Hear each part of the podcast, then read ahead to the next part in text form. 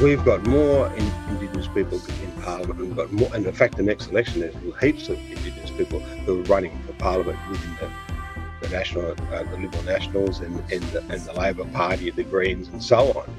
Ever than ever we had, and they sat. And, I, every time I go down to Canberra, you know, I go down there just to annoy the politicians every now and again. Is I'm, I'm tripping over Aboriginals and Torres Strait Islanders, all down there, knocking on doors, talking to people, just like the rest of Australia are doing so this idea that Aboriginal people don't have a say or don't uh, uh, are not listened to, I, I, just I find it pretty bizarre. Welcome to the New Flesh Podcast, the podcast you deserve. My name is Jonathan Astro, and with me is Ricky Allpike. Hello there, Ricky. Uh, good news today. Um, people don't have to hear our ideas as much. yes. Like I know that's what people want. but in case they don't, we have an interview. We do. We have a great interview with the one and only Warren Mundine. Oh, I'm really looking forward to it. You know, that's why I really want uh, this show to be, uh, you know, informative and uh, and for us uh, first and foremost, and and I certainly am learning a lot from from the guests we've had on so far. Yeah, well, I'm excited about today because uh, I I believe I don't know enough about Indigenous issues. Uh, I probably should know a little bit more, but um, yeah, I'm just uh, interested to learn learn more today. Well, uh, and with that in mind, on with the show. With us today, we have Warren Mundine, a member of the Bundjalung people, the traditional owners of much of the coastal northern New South Wales He's also a descendant of the Gumbaynggirr, Yuin, and Irish peoples on his mother's side, recipient of the Order of Australia, former national president of the uh, Australian Labor Party, chairman of the Co- coalition government's Indigenous Advisory Council. He's a businessman, writer, media commentator, political strategist, self described introvert, and unashamed capitalist. it's quite a wrap there, Warren. Oh, mate, that, oh, we just run out of time. The show's over. Yeah. well, thanks for making time for us, um, Warren. I I need to start by asking you: uh, Do you ever get a little tired of having to explain Indigenous culture to ignorant honkies like us? uh, oh, it does exhaust you sometimes. Uh, uh, yeah, but you know, I've gotten used to it now. It's uh, it's not so much of a so much of a problem. Uh, but uh, yeah, and the good news is that most people these days, uh, not most people, I don't get it as much as I used to when I, over the years. Yeah. Well, I got it uh, when I was reading your book. It occurred to me that every second person you seem to encounter would say, "Oh, I don't really know much about Indigenous issues." Like they'd sort of preface every conversation, even prime ministers, who I would have thought very educated ones. Yeah, well, I, I was actually surprised about that and also another frustration for me was, uh, you know, especially with ex-politicians and prime ministers and ministers, was that, and you know, premiers as well, that they always used to say to me, "Gee, I, you know, I wish I could have done more when I was in when I was in power," and uh, and I said, "Well, you were in power. You just should have done it." true, yeah. so true. Well, Warren, listen, we, we'd like to spend a lot of time today speaking about grassroots level issues uh, and, and, very practical things as well. Um, however, I think we should probably address a couple of conceptual things first, if we can. And as they say, go big or go home. Um, so, what is your perspective on BLM, uh, the movement, uh, and the organisation as it stands in 2022? Uh, look, in Australia, I, I, they've latched on to the uh, black deaths in custody uh, issues, and, and they and they uh, the movement over here is more of a very left wing movement. Uh, is and I think the organizer is a member of the Communist Party, which I didn't even think ever existed in Australia anymore. but uh, anyway, you, you, learn something new every year. Uh, the um, uh, so my concern about it is because I, I chaired the uh, the in South Australia with Jay Weatherill government when the Labor government 2016 the inquiry into uh, adult prisons and reoffending, how we could stop reoffending because they made up 70% of cr- overall crime. So it wasn't a particular focus on Indigenous, it was a focus on, on, on just on crime and prison and reoffending. I was really, um, uh, when we got into it, we, we looked at the statistics because you you just can't just, you can't ignore because a large percentage of Aboriginals are in jails, and also couldn't ignore juvenile detention centres either. So we had to look at that in the in number of jurisdictions across Australia, and also the uh, UK and and uh, New Zealand, um, Canada, and the United States. Uh, before people start thinking that we just had jet setting around, we actually did it. we did it by Zoom and computers. But anyway, the um, uh, we uh, much as I would have actually loved to go on jet setting around, and, and it was just the, the rhetoric didn't add up, uh, and, and it wasn't reflected in the research that we come across, and in that most people who uh, uh, who were in uh, listed under the uh, black deaths in custody died of natural causes. They had heart attacks. You know, they died of old age. They were just unfortunate they were in jail for for a while. And the other ones were, uh, you know, murders. You know, by other prisoners that were in the cells with them. Uh, drugs. drugs were pretty easy to get into the, the uh, juvenile detention and adult prisons, uh, but also that the definition was very spread wide across. So, for instance, if the police come over and said that they wanted to arrest you, then you ran away and you got hit by a car, that was deemed a black death in custody, uh, and uh, and and there were a wide range of other things as well. So when we went through it, it was only a very small percentage of people. Because and a friend said, rang up and said, "Is this true that all these correctional officers police are killing people. And I said, no, it's, it's it, there are some, and I probably could run five of them off the top of my head, where I believe they were uh, killed by the or by the the the police or the correctional service officers, or it was the process in charge. And the Mr. Mr. Ward case is a good example, where they uh, put him in the back of a correctional van and was taking him from the prison across the the desert in, in the goldfields down to the so a four hour drive down to the, the court. And uh, and of course in that four hour drive the air conditioning broke down and he actually got roasted he got cooked mm, in the back of the van. it's dreadful. It's a shocking case when you think about it. Uh, so uh, there was no deliberate murder or by the correctional officers it was just complete idiocy when you think about that. That, that this is the process that they transported people across the, uh, you know, a huge desert. So anyway, that was a shocking um, what happened to him. But at the same time, uh, it, it, has now totally changed how prisoners are, are transported these days. They, uh, in fact, every 30 seconds they got to check on the prisoner. Mm.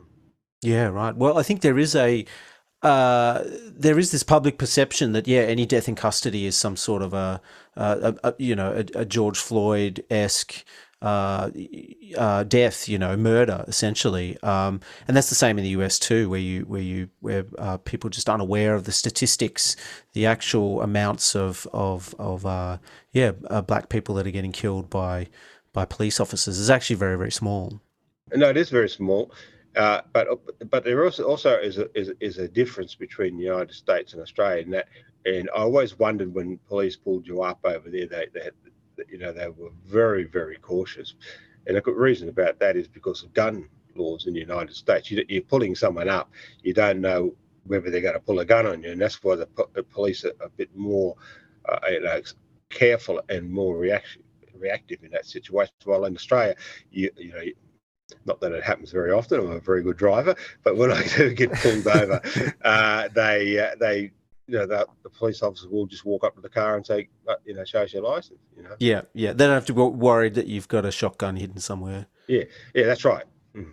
But I wonder, uh, uh, you know, from your perspective, you know, you have seen uh, some in, in, incredible changes in in society over over your time and you go through that beautifully in your book. And I just wonder, from your perspective, someone you tell a, a terrible story of when you were a kid watching your father be be strip searched or, or humiliated by a couple of cops which is possibly one of the most terrible things. I, I, mean i was i read that and i was busted up. Like i just couldn't i just couldn't imagine something so terrible. And from your perspective like you know having seen that in practice you know does it some of the more fervent claims of, of, of an outfit like BLM, not not not the sentiment, but the out the organization yeah. uh, and and some of the the more extreme activists doesn't does you know what's your perspective on that? Having actually seen real uh, frontline racism, you know? Yeah.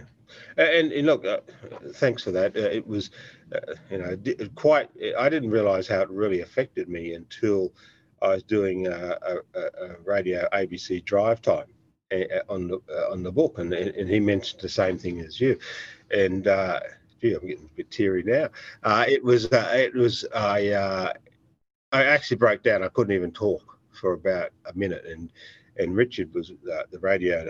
Um, I was very good because he, he, sort of then ca- talked about the book and carried on until yes. I was able to uh, get back control of myself. Uh, look, I, have seen a lot of those things. The first 13 years of my life, I lived under the Aboriginal uh, uh, Protection Act in New South Wales. Each state had their own protection acts. So, some were called the Protection Act, some was under other names. And these these uh, acts didn't disappear until about 1969 and 1970. So even post uh, the 67 referendum. Uh, but they're, they're gone, you know, and, and there's no law in Australia I could actually point to today, which is discriminatory. In fact, I can point to a lot of laws that that really uh, are anti-discriminative. And so, uh, and also, uh, I remember John Moriarty and and um, uh, Charles Perkins coming to our town, and and and these blokes were this is the early '60s, and and that, that they were my parents were sort of talking in hushed voices. Oh, here's these these people, these the Aboriginal people, that they're in they've been to university, and us as kids, we didn't have a frigging clue what that what, what's university, but we must we thought it must be very important because the way our parents were talking about it. Well, today, you know, we've got sixteen thousand you know Aboriginals currently studying in universities, probably a bit more, probably seventeen thousand. Uh, and, and uh, you know we could have a lot more in there. We've still got a lot more to go.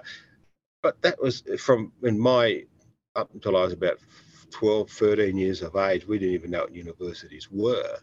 And here you got all these people studying, and people. Uh, you talk to Aboriginal people today; they, they almost take it as as normal you, you can go to university. We, you know, we've got something like 600 doctors now, and uh, we need a lot more that, again. But at least in my time, there's the idea of actually having an Aboriginal doctor. We thought that'll never happen in our lifetime.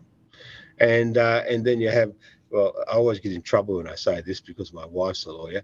Uh, you know, it's, it's and I uh, hope you two aren't lawyers because I always have this little joke where I go, yeah, well, and then we have, you know, about 700 lawyers as well, but we don't know if that improves civilization. And uh, then we have, um, you know, we've had judges and, and mag- magistrates. You know, we've got professors of medicine and and, and amazing professors in education and other areas. So, so when people tell me that you know things have got worse or they or they got you know times haven't changed, I said, well, you know, let me jump in the little you know time machine. and I'll take you back when I was a six-year-old kid in Grafton. Well, that you've you've beautifully led us into the next point, next the final uh, conceptual thing before we get down to the nuts and bolts. Uh, you brought up university, so uh, another big one: critical race theory. Uh, oh. one, once discussed only in obscure electives at university. Uh, so I'll just give you some, just to, let's just remind our listeners, uh, we'll go by what one of the proponents, Richard Delgado, says. He describes it as uh, CRT uh, is a collection of activists and scholars engaged in studying and transforming the relationship among race, racism, and power. Unlike traditional civil rights discourse, which stresses incrementalism and step by step progress, critical race theory questions the very foundations of the liberal order including equality theory, legal reasoning, enlightenment, rationalism, and neutral principles of constitutional law. So, in short, it's it sees power and that, that's the short version. Eh? well, that's the long one. So basically, this is me now. In short, I'm saying it's it's it's it's it sees power and privilege as being central to our experience, and that racism is the natural state of the world. So, so what's your? We don't have to spend too much time on this, but we need to perhaps get your view on CRT and and. Oh, look, look, it to, me, I'm not a, a supporter of CRT. Uh, it, it, it this, this, idea, some of the ideas that come out of it. See, like the civil rights movement was about uh, was about equality. It was about uh, uh, uh getting rid of all these race laws and and people being treated treated the same. So if you, if, no matter what your colour was, if you went for a job and you had the qualification for that job, then you and you're the best candidate, then you got the job. Or yeah, you know, kids. You know, when I was a, a young uh, kid, uh, a lot of Aboriginal people weren't allowed to go to public schools. This is why a lot of Aboriginal went to Catholic schools. The Catholic schools opened up because we, uh, the, the laws were in place that stopped us from doing these things. These don't exist anymore. And it was a way in, like, for instance, in the United States, this is one thing I, I like to talk about, is it's about you know, people say, oh, we've got to restructure society and all that. In actual fact, the civil rights movement was very clever. They went and took the the uh, you know the, the, Declaration of Independence and said it. And these are not the, the, the right words now, but this is what it was saying: is that, that all men and were created equal under God, and the, and so they so that you know it wasn't hard for the slave anti-slave movement and the civil rights movement to turn it around and say, well, it, they're your words. Why aren't you doing that? And so it was sort of, oh, so it's sort of like uh, it, it was a dream really. To say this is a vision. This okay, we, we here we are in the middle of slavery globally, and everyone thinks the United States only the only people had slaves, but it was everywhere.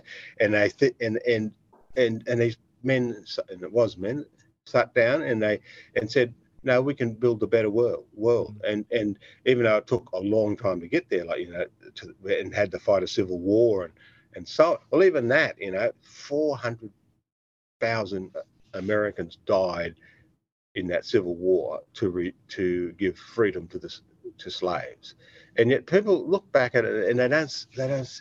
Can you? I'm not saying that every Union soldier who died there was uh, uh, was uh, wasn't racist or wasn't uh, and, and wasn't uh, anti-slavery, uh, it, but the vast majority were, and that's where they fought and died for that to happen. Mm. Yeah, I guess what one of the problems of CRT is that it just views any sort of discrepancy uh, in in numbers, say maybe in in you know employment, for instance, uh, you know there are less black people employed in this particular sector or whatever, and they just see that as uh, as evidence of racism, whereas there could be other there could be other reasons for those sorts of discrepancies. Well, well, that's right, you know, and and uh, this is the thing that gets get really frustrates me in that uh, they sort of they put people in boxes. This is one thing about the civil rights movement and and the anti-slavery movements and that uh, is that, uh, that they were they were fighting against this of putting people in boxes. They just wanted people to be treated as human beings and have all the civil rights, all the legal rights of a citizen of whatever country they were in and to be treated decently. Uh, with the with what it's really funny how quickly we've gone backwards. You know, like uh, we all fought for this. You know, my older brothers and sisters. I talk about that in the book with this, uh, the, the, the 67 referendum and how they stood up and were not going to be accepted as second class citizens. Now we're saying, oh, because you're a, a, a certain colour, you are either a privileged person and you're an oppressor, or you are a, a, a unprivileged person and oppressed. I, I had a, the, this is probably my stupidity. I was on Twitter and I got into an argument with a bloke, uh, uh, and he said, Warren, uh, you know, you're going to wake up one day and look in that mirror and you're going to realize that you are an oppressed person. You know, and I thought to myself, gee, if this is oppression, then I must, you know, what, what, what if they really hated me? I, I just, because it's it just to me it's total nonsense. You know, because uh, you know, and you you know, and these men, and as I said, they were the men who wrote that document. Uh, they were uh, religious people too, so that's why God's all the way through. They had this belief in that all people uh, are God's children, and we had to be treated as God's children. Now that's so. How how can then you this vision that they, they wanted to happen and they slowly got there in the end because they you know, post the 60s all those things were gone all those those laws and people and you had uh, you know all these people you know we've had chiefs of the of, of the armed forces in the in the United States uh, uh, black Americans. We've had a, a, you know we had a black Amer- American in, in, the White House and we've had these changes. We've had uh, we, this in Australia we've got the largest percentage of Aboriginal people in Torres Strait Islanders ever in, in our in our uh, in our parliaments, and, and we've had uh, Aboriginal Torres Strait Islander judges, police, and so on. Uh, so this so this idea because of your colour, which we fought against, you know, uh, leading up to to the 60s and 70s uh, is now back in vogue. Well, why do you, th- you mentioned Twitter before? Why do you think the language of CRT seems so popular amongst the media class or, or a certain kind of uh, educated city dweller? Uh, because I actually go a bit further as to say that I think you could go into uh, some NGOs, government departments, councils, or even the ABC and SBS and openly espouse some of these claims. Um, actually, there was an SBS article where they they uh, gave a spirited defense of of uh, CRT, and you got a name check in there somewhere.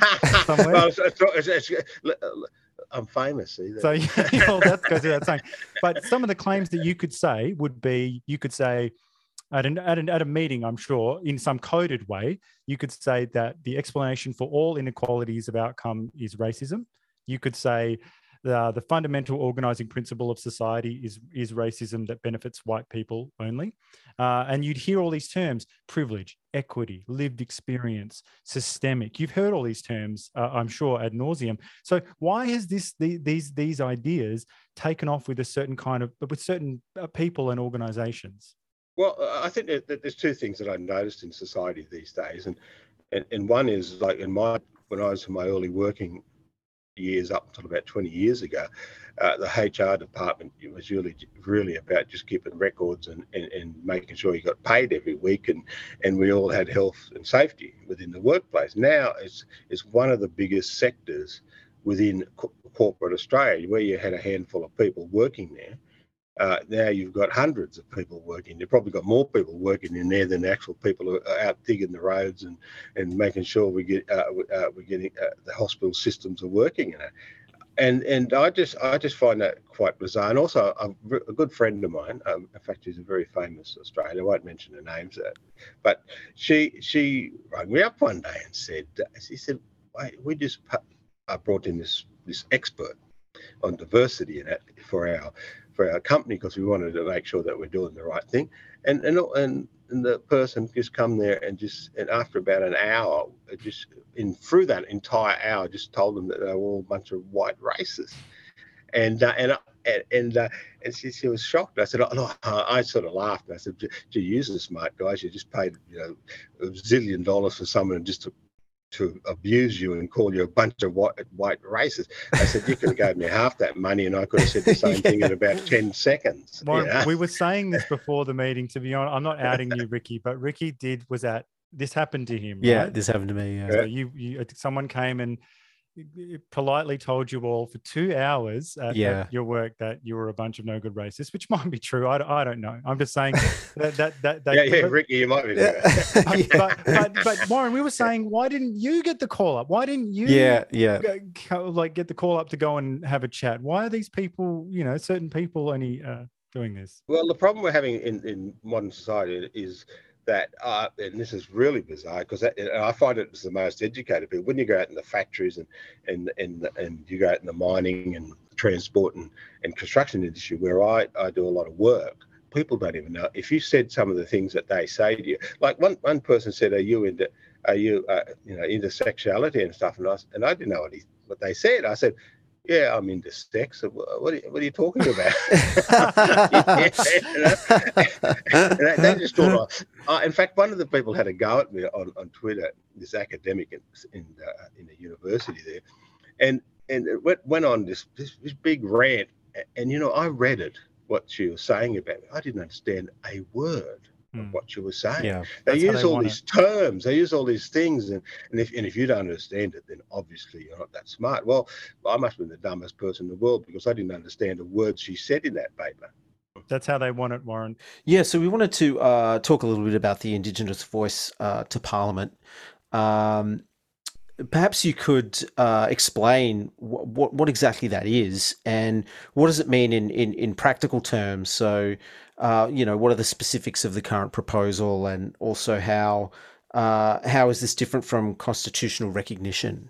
I, I think it, it, it is a, a, solution looking for a problem, uh, in the in the sense that, uh, as I said earlier, we've got more in, Indigenous people in Parliament, and we've got more. And in fact, the next election, there's heaps of Indigenous people who are running for Parliament within the the national, uh, the Liberal Nationals, and and the, and the Labor Party, the Greens, and so on, ever than ever we had. And they sat, and, and I, every time I go down to Canberra, you know, I go down there just to annoy the politicians every now and again. Is I'm, I'm tripping over Aboriginals and Torres Strait Islanders all down there, knocking on doors, talking to people, just like the rest of Australia are doing. Uh, so this idea that Aboriginal people don't have a say or don't uh, uh, are not listened to, I, I, just I find it pretty bizarre because when you look at the politics, I, I chaired the Prime Minister's Indigenous Advisory Council for, for Abbott and for uh, for Turnbull, and and I and I'm just dumbfounded because it, through that process, we, you know, every everything I see that come out of government is in a positive step to uh, to, to lift Indigenous people out of poverty, to lift their education standards, uh, to lift people in, in, so many different areas, housing, health, and so on. And we spend billions and billions of dollars a year, but obviously we, we're just you know, I, I include myself in this because I'm a taxpayer and I'm Australian, is is that uh, uh, you know we, we, we, all we're doing that's our white privilege, you know, of just wasting all this money. and, I, and I said if these people were really racist, and, and, and, and weren't listening to Aboriginal people, then how did they come up with all these policies? How did they come up with all this spending of money, which I thought could have been better spent, but they still they still were doing it, and and, and yet they and I, I laugh. I was laughing at a minister once. I, I said, you look at here, you just spent, you know, four billion dollars in Aboriginal people in the budget this year, and they come and, and there's a demonstration at Parliament. And they said they called you a racist arsehole. I said, gee, you just, you just paid for. We thought we, you, uh, you thought you were wasting money getting a lecture. This bloke just spent four yeah. billion dollars, and he's still got abused. You know, that's, that's and, some expensive so abuse. I, yeah, and I and I've oh, and I made this comment many times. That you look at, and I've studied this, looking at uh, countries around the world which has have race within their constitutions they've all ended in disaster. You look at what happened in Fiji; they had about three coups, and now they got rid of all that uh, because uh, you know, was, uh, because all it was doing is setting races against each other, and and and it, it was you know, I just had a holiday in Fiji, and it's a beautiful, wonderful place is it perfect? There's no perfect country in the world because we're all human beings, and and you know, and we're we're uh, you know we make mistakes and and do things, and but at least we got structures and that that help us correct those things. You know, like if it wasn't for the Westminster system and the, the British legal system we inherited here, yes, it was brought here and forced upon us, but we, we, me and you and everyone else is the inheritance of that. And even judges admit they're not perfect because why would you have it an appeal system? Because they get it wrong sometimes. well, before we get into the criticisms, and we are going to get into all of them, and we also want to talk about some some, some specifics, some cultural stuff as well that we we we need to understand better. But just to let's give let's give the people who are are all about the indigenous voice uh, uh, a uh, some credit and say, and say like what is it from your do you think that uh, how are that because this is an advisory body that they're trying to create that advises the parliament on specific indigenous uh, issues or issues that can concern the indigenous people as a whole. And now Uh, could you come up with with or have you heard an, ex, an, an ex, a concrete ex, example of how that actually might work let's just say it go it, the referendum happens and it goes through what is a real issue that would come before this body and go through that process well, just about everything will do that. Look, I, don't want to be critical of the individuals and that who are in there because I, I know where the background come from. That it was about the demise of ATSIC, the Aboriginal and Torres Strait Islander Commission, and and people were not happy that there was this whole discussion about an Aboriginal body that was supposed to be providing services to Aboriginal people, and there was not one Aboriginal person in that room, and that's where it comes from, and that's a that's a valid criticism, and I mm. and I accept that valid criticism. I don't, and so for instance, in regard to the legislation, I don't know any legislation in Australia that that uh, does not affect Aboriginal people mm. uh, whether it's taxation, uh, whether it's industrial relations, whether it's in regard to uh, you know health, education, and and so on. Uh, look, uh, so I don't know how they're going to sort of bring that to a smaller number of things that will uh, that that will be that they will have to have a look at.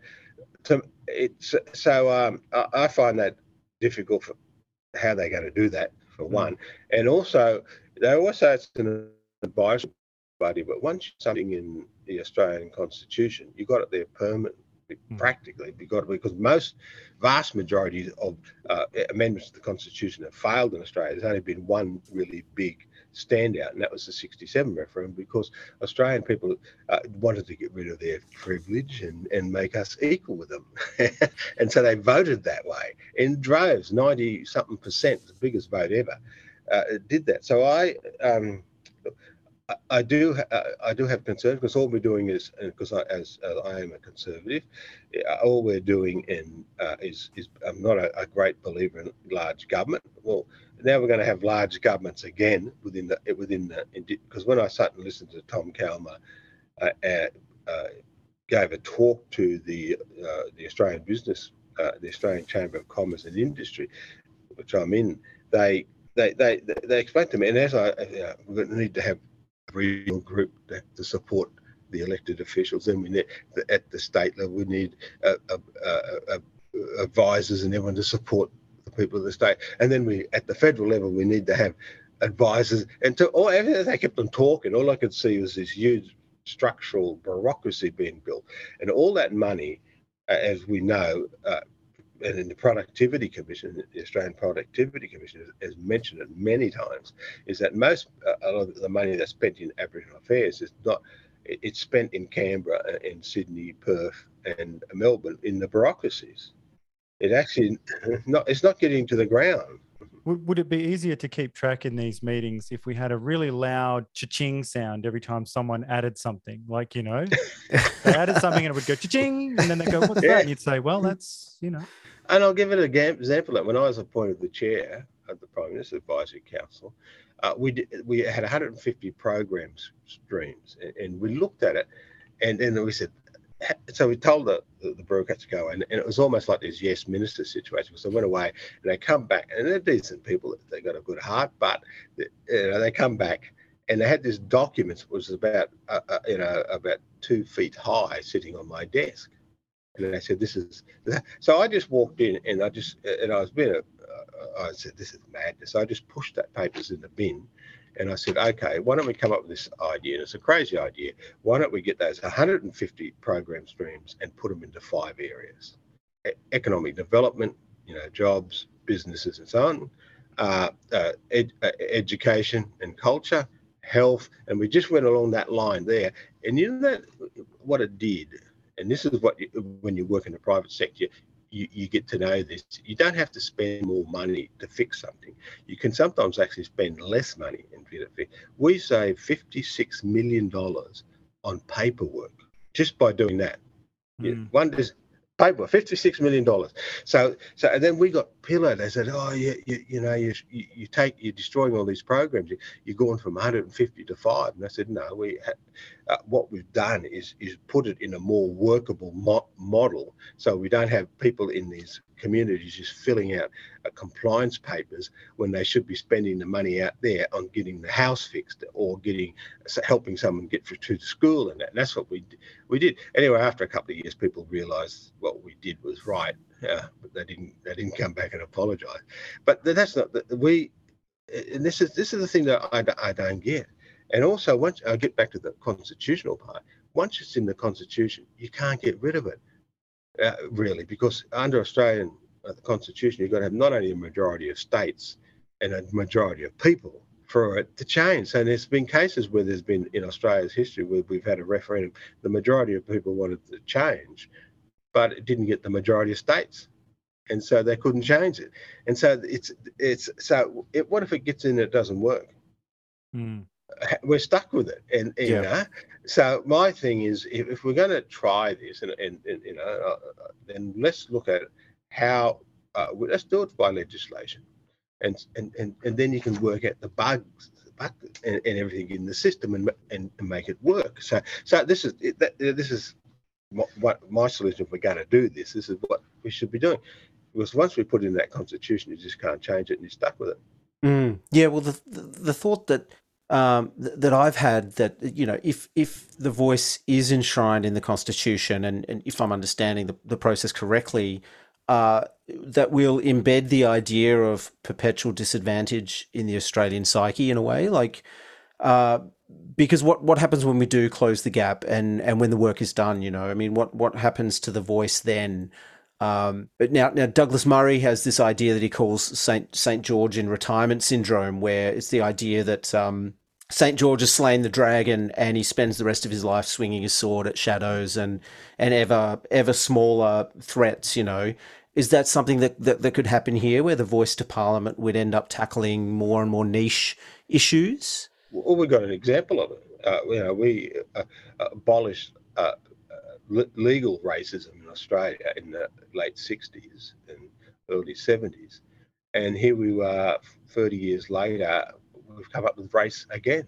Because and it's, and some of the things they talk about, which is racist, is is is quite bizarre in my time. You know that we would not have considered that to be racist. Maths we, is racist. Uh, and, Maths is racist now. Oh, well, where did that come from? Oh, and to make it fun, this is another thing. They don't know their history. They're having a shot at maths, and they're look and they're looking at the mathematics. Oh, well, this is this is racist. It's white privilege.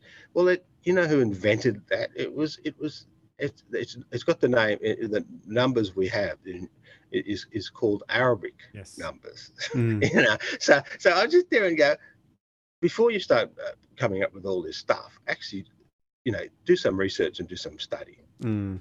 You've said that the proposal sounds uh, expensive, like an expensive bureaucratic nightmare, and that it's this is quote uh, it's the typical public service approach of more red tape and over governing, as if uh, we've all uh, we haven't had enough of that over the last few years. Aboriginal people have had enough uh, of that their entire lives. It really resonated with me. So, yeah, you put forward a couple of heretical ideas here. The first idea that you've put forward is is over governing, and the second is uh, that there's too much bureaucracy. So, firstly, um, are Aboriginal people over governed? Um, uh, and perhaps you can talk about self determination if you like, and then. Uh, uh, secondly, perhaps we can talk about um, uh, this idea of bloated bureaucracy, and and and because uh, because I tell you what, I think there's a lot of well-meaning people who won't like the idea of their paper pushing and comfortable gigs being taken away from them.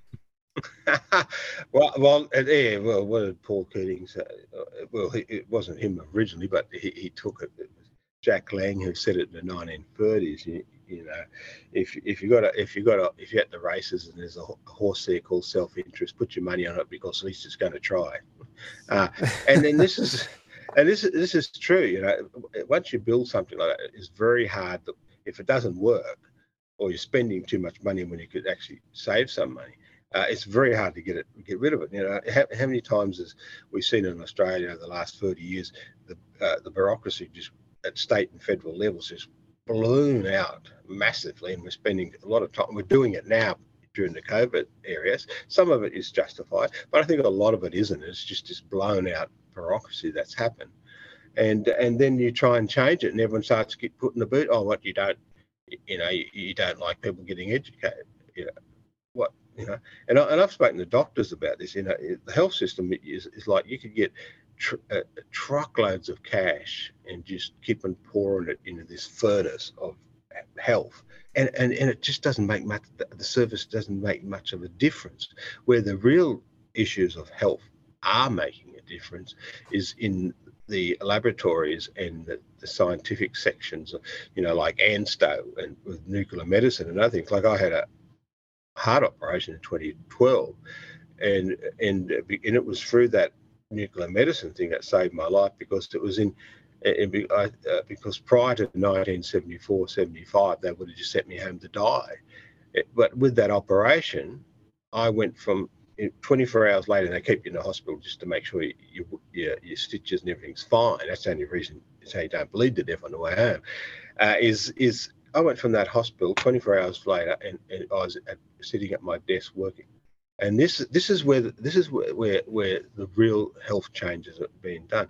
Building this huge bureaucracy, like what the states and the states and territories run health under our constitution. So why has the federal government got this big ballooning bureaucracy? you sort of ask that question, you know, their, their bureaucracy is just as big as what the states are, and yet the states are the ones in charge of hospitals and, and making sure their services are provided. And then you look at schools and you see that the huge bureaucracy at the federal level again. Uh, and, uh, and, and and and we know and look at it, during COVID, we knew the, the federal government couldn't do a bloody thing about health because the states were in charge of it. And we knew, and we, and you see that in education as well. The states are in charge of education. The only area that uh, feds have a say is in, uh, is because they fund universities, but but but they're still owned by the states. And I just I just find I just find it, you know, we we we got because the world it is only in, in Western civilization a lot because we've we've been so successful. We, our people live now longer in Western civilization than they ever did in the entire history of humanity. Uh, we're healthier, even you know.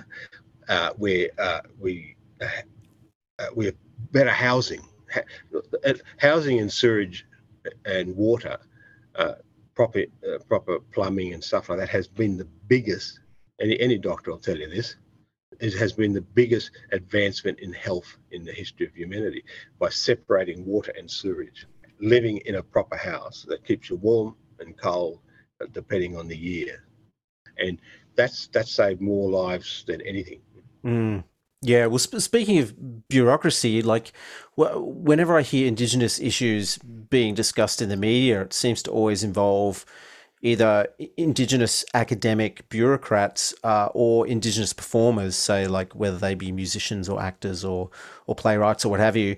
Um, and let's maybe take the Q and A as as an example here. They'll they'll often have an academic, uh, a couple of parliamentarians, uh, and and maybe a musician on the panel.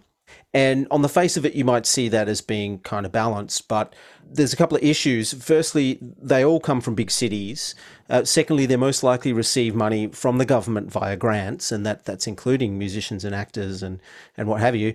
Um, and they're also mostly on the left, uh, but we never hear the thoughts of businessmen or entrepreneurs, uh, people who have to compete in the marketplace to survive uh, survive out there in, in the real world. You know, I'd like to hear from an Indigenous Gerry Harvey or, you know, a, another Indigenous, you know, the equivalent of the Jim's mowing guy. You know, I mean, I'd, I'd, like to hear from Warren. From now, I don't know if you know actors or musicians or poets, regardless of their race, oh, they are drama queens.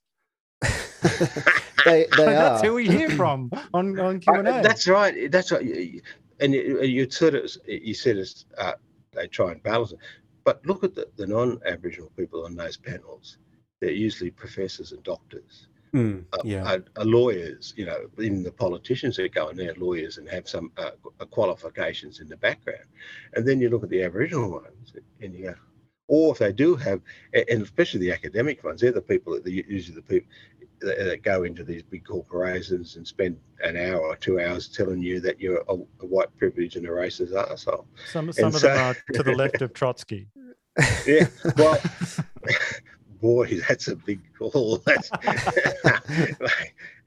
but but it's true. You know, I, um, uh, when I was a member of the Labor Party, I used to appear a lot on um, the drum. In fact, every week I appeared on the drum and then when my politics shifted in the mid uh, to late, you know, 20, 2014 to 20 uh, to now, I haven't appeared in the drum since. Mm. So what happened in that period? In fact, I'm a very I look I don't want to boast, but I'm a very successful businessman, and and I export and I got and I own um, um, I get this I own mines and uh, and and businesses overseas which are on uh, registered on the London Stock Exchange and the New York Stock Exchange surely someone from my business, if not me, surely someone from my business should be asked to sit on that chair because he's uh, he's this Aboriginal person who's who's you know who's sitting on, on the London and New York Stock Exchange. But I don't mm. understand this, Warren. This this is driving me crazy. Like like um, you know, I get the feeling that your views on Indigenous self determination and your criticisms of like the bloated bureaucracy run counter to the orthodoxy of our institutions. I mean, like mainstream media, ABC have to include that in there. We'd probably have to throw section swathes of the Labor Party and the Greens, maybe Hollis Bolus in there too. Uh, you look, you can see, you can almost see the pursed lips when you and or someone like Jacinta Price uh, speaks on on on Q and A.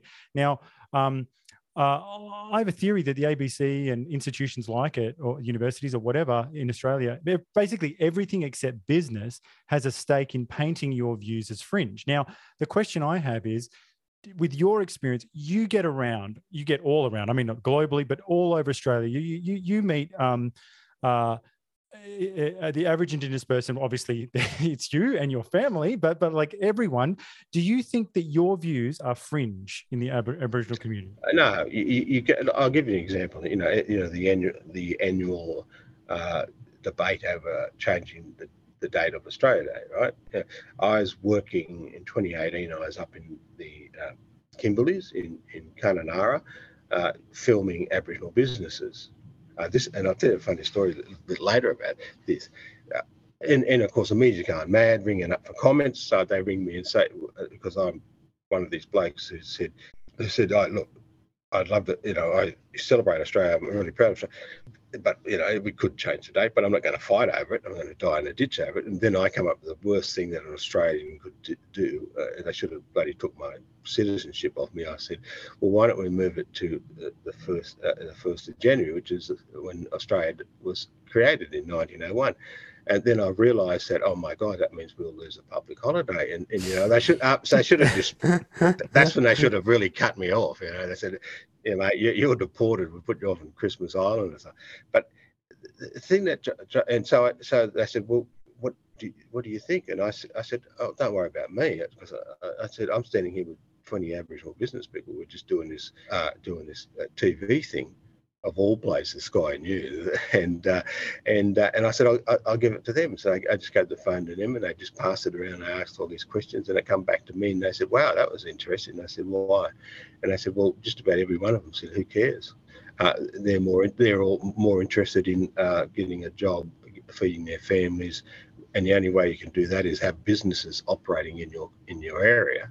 Uh, and we try because we know for government programs, it's been a dismal failure over 50 years. And that, that's not my words, that's the Productivity Commission again talking about that. And uh, and and, uh, and and they were shocked. They said, "Gee, this, they couldn't believe that, that they actually found a group of Aboriginals. Uh, the majority of them, not all of them. There were some people who wanted to change the date about, about that, but the majority of them just their attitude was, "We don't care."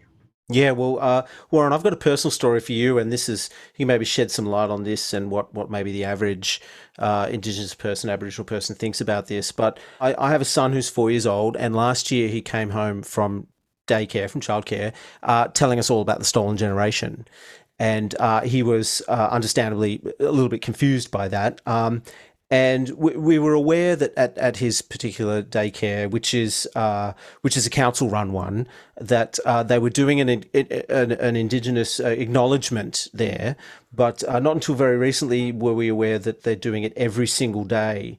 Um, and to my knowledge, there's no indigenous uh, children or staff at this particular place. Now, I suppose my my honest question is, what what does the average Indigenous Australian want? You know, is a daily acknowledgement to country even actually a thing that that that, that we should be doing? I, I don't actually know. And and what age do you think kids should be learning about the stolen generation? Because personally, I think that four was was just a little bit a little bit too early for me for my liking. And you know, is any of this stuff going to improve the, the day-to-day lives of Aboriginal Australians in any sort of concrete ways? You know, do you have any thoughts on this?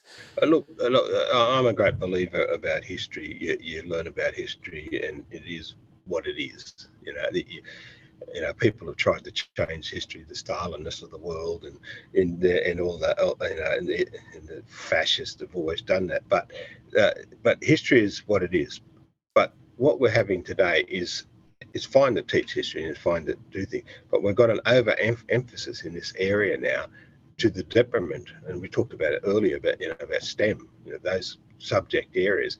We're falling behind massively in, in, uh, compared to the rest of the world. You know, they've virtually given up teaching um, in nuclear physics at universities in Australia now. Uh, Adi Paterson, who's is the director of ANSTO, which does all that marvelous uh, medical science, nuclear science stuff that saves in Australia alone saves 200,000 lives a year they'd be dead if it wasn't for it. And millions of people globally.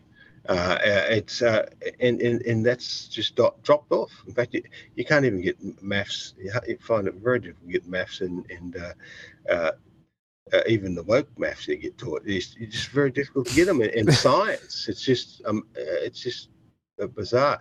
And he was because they do very well. They, they can they own about six percent of the global medicine marketplace, which is when you think about Australia, organisation like ANSTO, billions and billions and billions of dollars. And so that uh, that uh, it's been decades since they've actually received government funding because they just create their own money. He was working on the idea of, of actually how do we support the teacher because you can't change change the structure at the moment. So how do you the teachers that are in there, whether they're English teachers, history teachers, or whatever, how do you support them in those STEM subjects? And sponsor gets people to sponsor working with them and supporting them and having a, an applied science approach. So, so for kids that's you know hands-on so they can actually touch and feel and smell these things. And then using technology to zoom into these regional and remote areas uh, and so you got you got the support me- mechanism in place to help this teacher in the classroom teaching maths and, and science. And then you have this uh, a, a expert in sydney or perth or wherever who can then zoom in in, in the classroom and be teaching thousands of kids all at once, while the teachers in the rooms going around showing them how to do working on this applied science stuff. Now, so um, to me, it's about we you know we, we teach history, we teach all that. That's fine. I'm I'm a I'm a I'm a lover of history. Uh, it's, it's helped shape my mind and you know my thinking. And you know, you go there's nothing better. You go overseas and you meet another person, and uh, the difference between us is about that. Uh, out of all this, the rest of it, we're all the same. You know, we love our kids. We want to feed our kids. We want to have a job. We want to get our kids educated and and uh, every yes, the, and the cultural stuff is quite is the fun stuff as well. You, are learning other cultures, you're learning other languages, and you're having a whole lot of fun. Uh, but uh, I think there's this this too too much uh, too much emphasis. Yes, we're going to need to learn these things, but we don't cast that the stuff that keeps civilization going. Uh, before we run out of time, you mentioned uh, history and culture, uh, and I think that um, perhaps there's a story that I got from your wonderful book actually that I think I wouldn't mind if it's okay for you to recount the story of the three sons for us. Uh, what the uh, the Bundjalung yes, legends? Yeah, yeah, that, that's quite. It's it's very it's it's about the foundation of our nation, and every kid uh, we've learned it. Uh, my living memory, uh, uh, my uncles and that taught us these stories. My my auntie Long, her, she was born in 1890, something like that. My grandfather was born in 1886 or something like that. So they had this. So I not only got that, it was it was this history thing for me because I, I am in two uh, my generation, my father's generation, my grandfather's generation. We go back to 1886, and and so I know people who were born in that period. and They talked about that life mm. as a as a living experience. But in regard to the to the three brothers, what it is is the story goes that, that these three brothers and their wives and in-laws come and uh, landed down the mouth of the Clarence River, uh, um, and uh, so and then they went got food and, and everything. And, they, and, and the mother-in-law went off wander, wandering about and got lost, and so they couldn't find her. So they thought, oh, so they got on the boats and, and, and started to leave, and so they she um, uh, sung and and screamed to the sky, and and uh, the oceans rose, and they had massive storms that forced them back uh, to to onto the land, and uh, they stayed there and they met the they found their mother-in-law and and then uh, they lived there for a while and then they started decided that they'd move into for uh, three different directions. So then one son went north with, with his group one son went west which is i'm a descendant of and the other son moved south. And uh, and and that's the story of our of our finding and our and where we come from in fact, it's, I think uh, someone told me once it's the only Aboriginal foundation story that actually talks about people coming from somewhere else. That was what was striking to me. It was the first time I'd ever, I was like, I, I read it. And because I've had one, one, kind of education, I was like, wait a minute. I was like, in this story, the, the brothers come come to the land, and I was like, wow, that, and I thought that was a uh, yeah, that was a first for me. Yeah, well, it is it, to me because when you grow up, it was pretty natural. But but but I notice when I go to other groups around the place and that listen to their foundation stories because I have a very close uh, relationship with uh, the Yolngu up in northeast Arnhem Land. But my brother went up there, much to the horror of my parents, because they, he was the first of our family to go to university. He studied economics, and then after five years working in the corporate world, he just quit and left, which didn't surprise us kids because he was always into art. You know, ever since we knew, well, he's a kid. In fact, you can go to my father's house. Well, it's my brother has got it now but and you go in the garage and the art that he did in, in that garage is still there. And he went up there. He wanted to learn more about art and how to how, how to curate, curate it and stuff like that. And of course, to go into these communities, you have to be because it goes into the into the universe. You have to go into their universe, and the universe is divided in two: Dhuwa and Yirritja, and uh, and you don't exist if you're not in that but obviously you do exist because I can touch you and feel you. So they ha- so that, so they go through this process of saying, okay, where does this bloke come from? How does he fit in?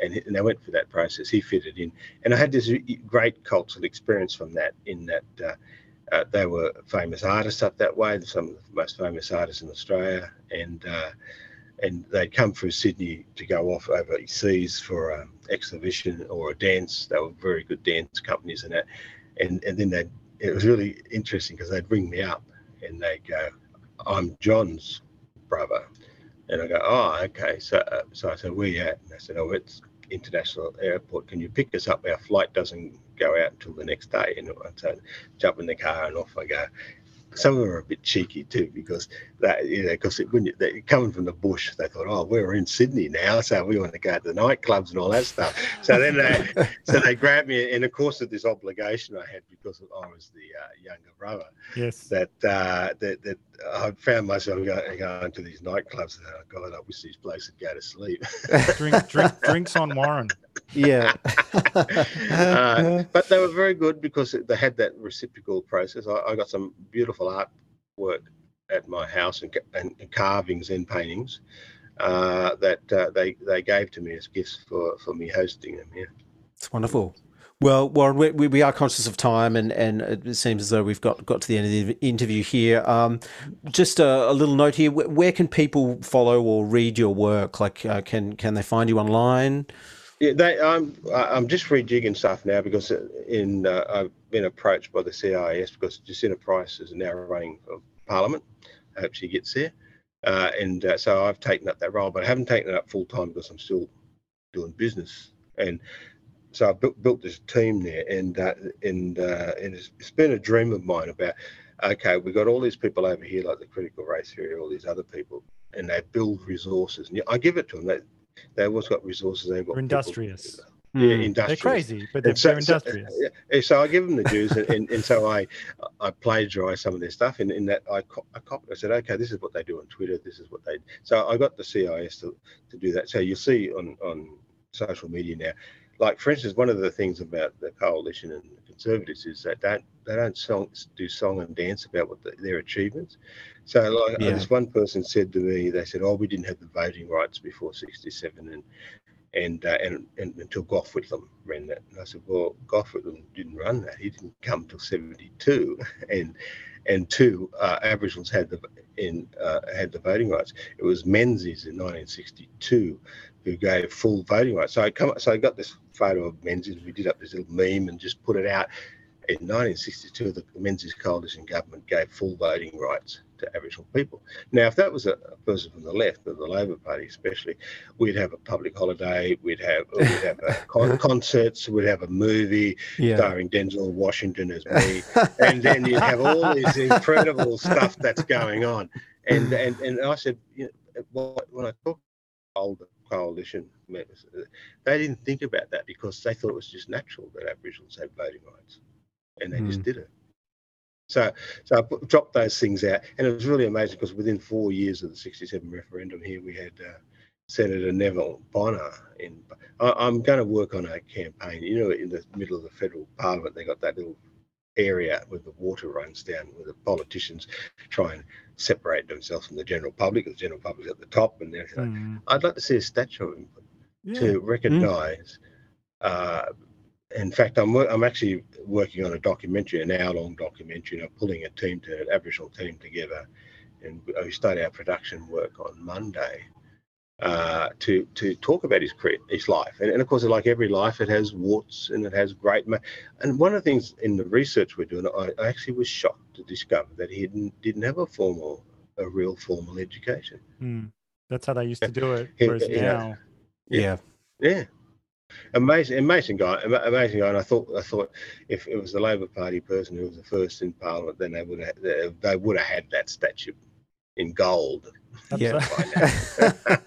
well, Warren, I, I, I just like to say that I feel like the the things that I've gotten from you, particularly reading your book, which I, I know I've, I've plugged a bit today, I, I thought it was extraordinary, uh, and it, it was it was a great uh, great great um, political commentary as well as your your particular insights, which which as I've said are, are unorthodox. But I think that the things that I've gotten from a lot of your writing, what I really love is it's I get this I the, the tension between uh, between apology and forgiveness and this tension between um, modernity and tradition Yes. and what links it all together is you know don't focus too much or those things are, are the context we live in but at the same time don't think about it so much get the kids to school track the data like you know get rid of some of these goddamn bureaucrats and, Yeah. and get down on the ground Yeah. Well, one of the things that, and also some life experience and thing, uh, uh, like when I went to school, the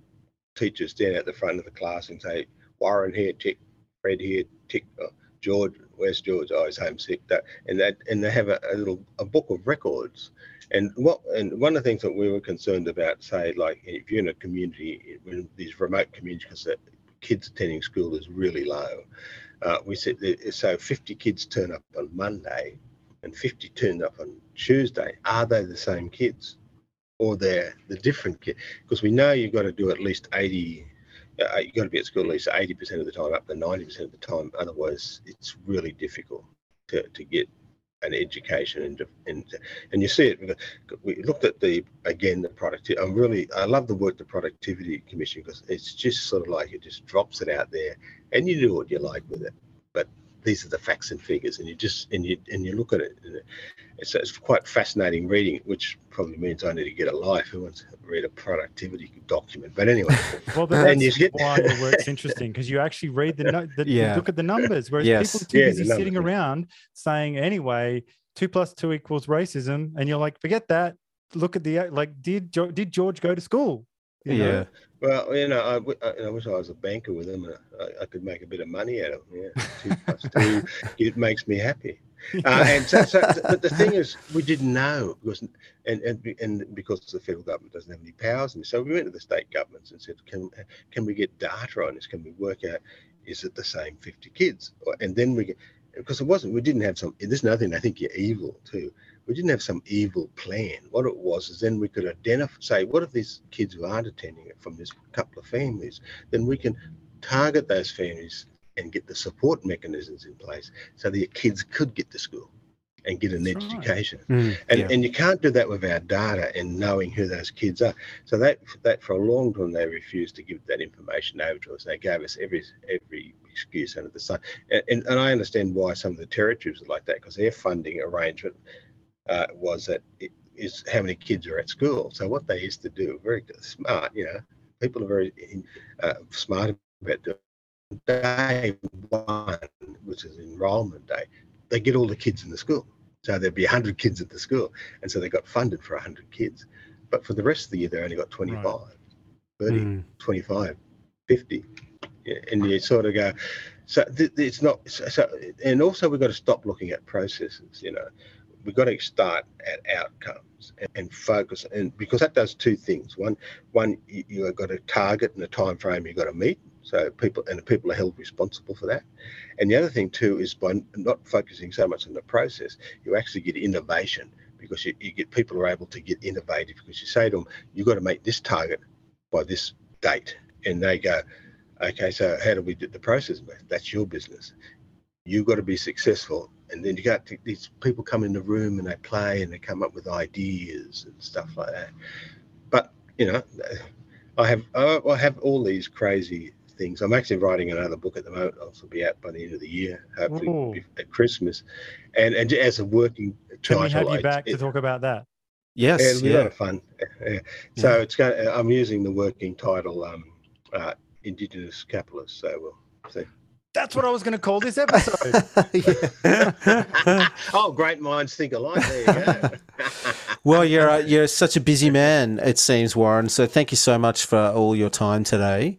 And yeah, we'd love to have you back on uh, to talk about the next book. Yeah, well, it's good, and it's it's really about how you create. Again, you're looking at innovation stuff. So how do you create the environment for things to happen? Uh, so you have economic prosperity and stuff like that. And uh, looking, and look, most people. Yeah, this is another problem too. Most people, if they're Indigenous academics, I'll go to another Indigenous academic, and they'll just com- compare notes of it. I did that as well. You, you go and you talk to Indigenous academics, and you talk to Indigenous academics across the globe.